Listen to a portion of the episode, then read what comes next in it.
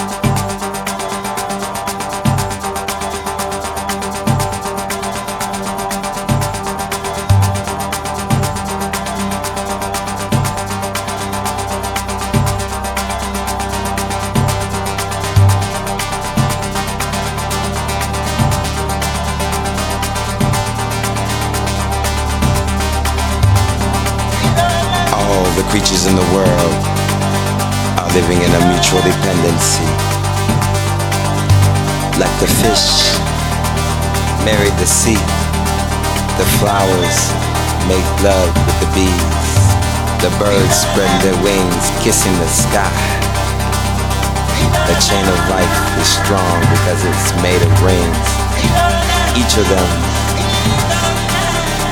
is a precious joint and a tie for the other. We are strong as long as we live in unity, understanding the meaning of being together. The sky has 1,000 eyes. It speaks with the voice of the wind drives his legs into the ground. And like a tree that grows near a river, he gives his fruit living close to the river of love. Life is a smile of the universe, full of joy and compassion